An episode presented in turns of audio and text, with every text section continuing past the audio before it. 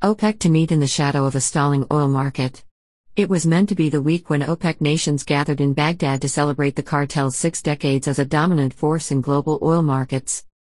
Instead, OPEC and its allies will convene online and reflect on whether the coronavirus has thwarted their best efforts to keep the market afloat.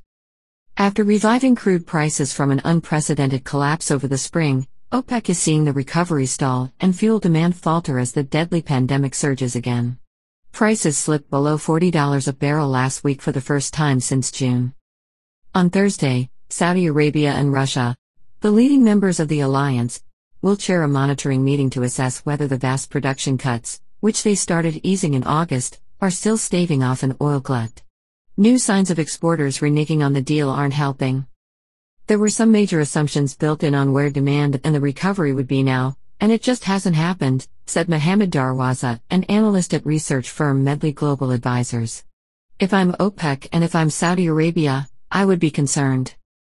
The relapse is a source of acute financial distress for OPEC nations, from poorer members such as Nigeria and Venezuela, which need crude prices far above current levels to cover government spending, all the way up to wealthy Gulf monarchies such as Kuwait. Riyadh and Moscow had expected that a resumption in global economic activity, combined with the supply curbs, would sharply deplete the hoard of surplus oil inventory accumulated during lockdowns. But there are growing signs the market isn't tightening so fast. The peak holiday driving season has passed in the US, yet rush hour traffic is still sparse and crude inventories are stubbornly high.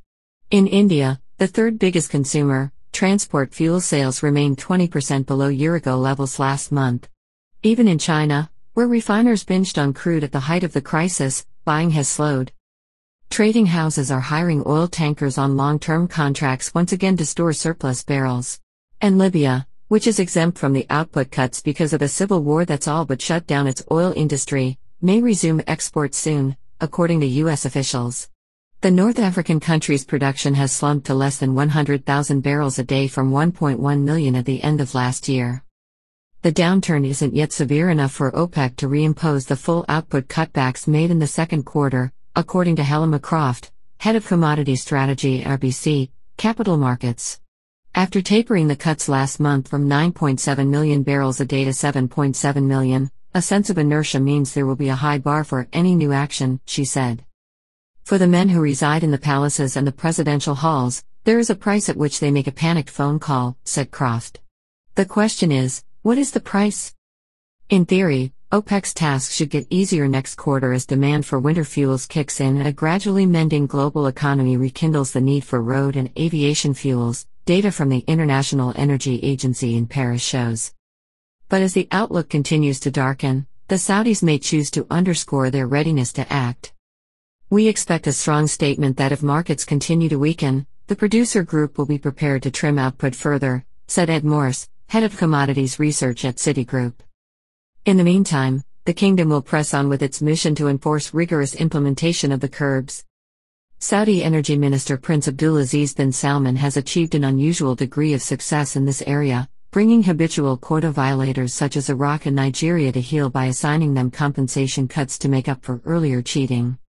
The two countries have so far implemented only a fraction of those extra curbs, and Baghdad is expected to seek more time to deliver the rest. Nonetheless, the punishment itself has apparently spurred them to previously unseen levels of compliance with the original quotas. Just as they toe the line, Riyadh is encountering a new challenge from an unexpected quarter.